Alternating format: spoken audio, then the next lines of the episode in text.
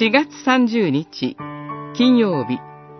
使徒信条の学び、その17、葬られ、ヨハネによる福音書、19章、38節から42節。その後、イエスの弟子でありながら、ユダヤ人たちを恐れて、そのことを隠していた有股屋出身のヨセフが、イエスの遺体を取り下ろしたいとピラトに願い出た。ピラトが許したので、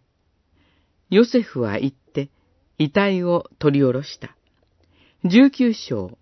三十八節主イエスは有股屋のヨセフによって墓に葬られました。ローマ帝国の刑罰で殺された主イエスの遺体を引き取るということは勇気のいることでした。しかし、ヨセフの願いは聞き入れられ、ニコデモの協力のもと、主イエスは墓に葬られることになりました。使徒信条がこの葬りにまで触れるのは、このことが主イエスは間違いなく死なれたということの証拠であったからです。それは十字架の死による罪のあがないの見業が成就したことを再確認させてくれます。そして、この葬りは、神にとっては、主イエスの復活に向けた備えでもありました。